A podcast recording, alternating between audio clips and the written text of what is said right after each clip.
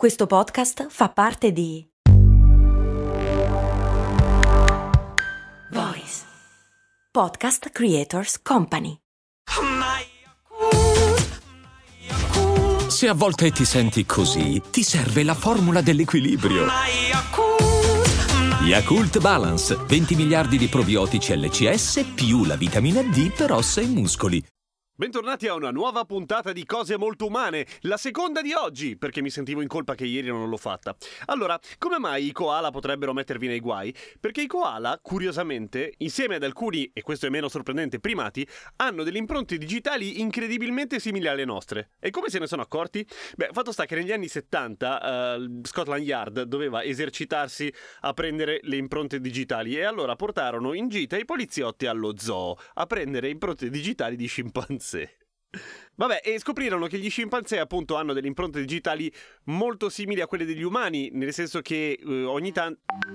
Allora, sono così simili che le impronte digitali che arrivavano alla scientifica, eh, umane intendo, prese eh, male o che erano di bassa qualità, venivano appunto chiamate impronte di scimmia. Perché le impronte di scimmia possono somigliare a quelle umane. In un exploit di curiosità e di sperimentazione difficilmente comprensibile, ma che bello che l'hanno fatto, hanno provato i colleghi australiani a prendere le impronte digitali dei koala e hanno scoperto che sono uguali a quelle umane. Nel senso, hanno le stesse caratteristiche, gli stessi cerchi concentrici, creste e valli e tutte quelle cose lì che fanno parte dell'impronta digitale, che per la cronaca si chiamano dermatoglifi. Come mai i koala hanno i dermatoglifi simili a quelli degli umani? Beh, una delle ragioni più probabili è che innanzitutto sia un'evoluzione per i fatti loro, perché i koala sono imparentati con i canguri e i vombati, che hanno un nome fighissimo, ma non hanno le impronte digitali, nemmeno i canguri. Probabilmente ce le hanno perché, allora, perché anche loro hanno bisogno di una particolare sensibilità sulle dita perché prendono le foglie di eucalipto eh, a manciate e devono avere la capacità di gestirle. In pratica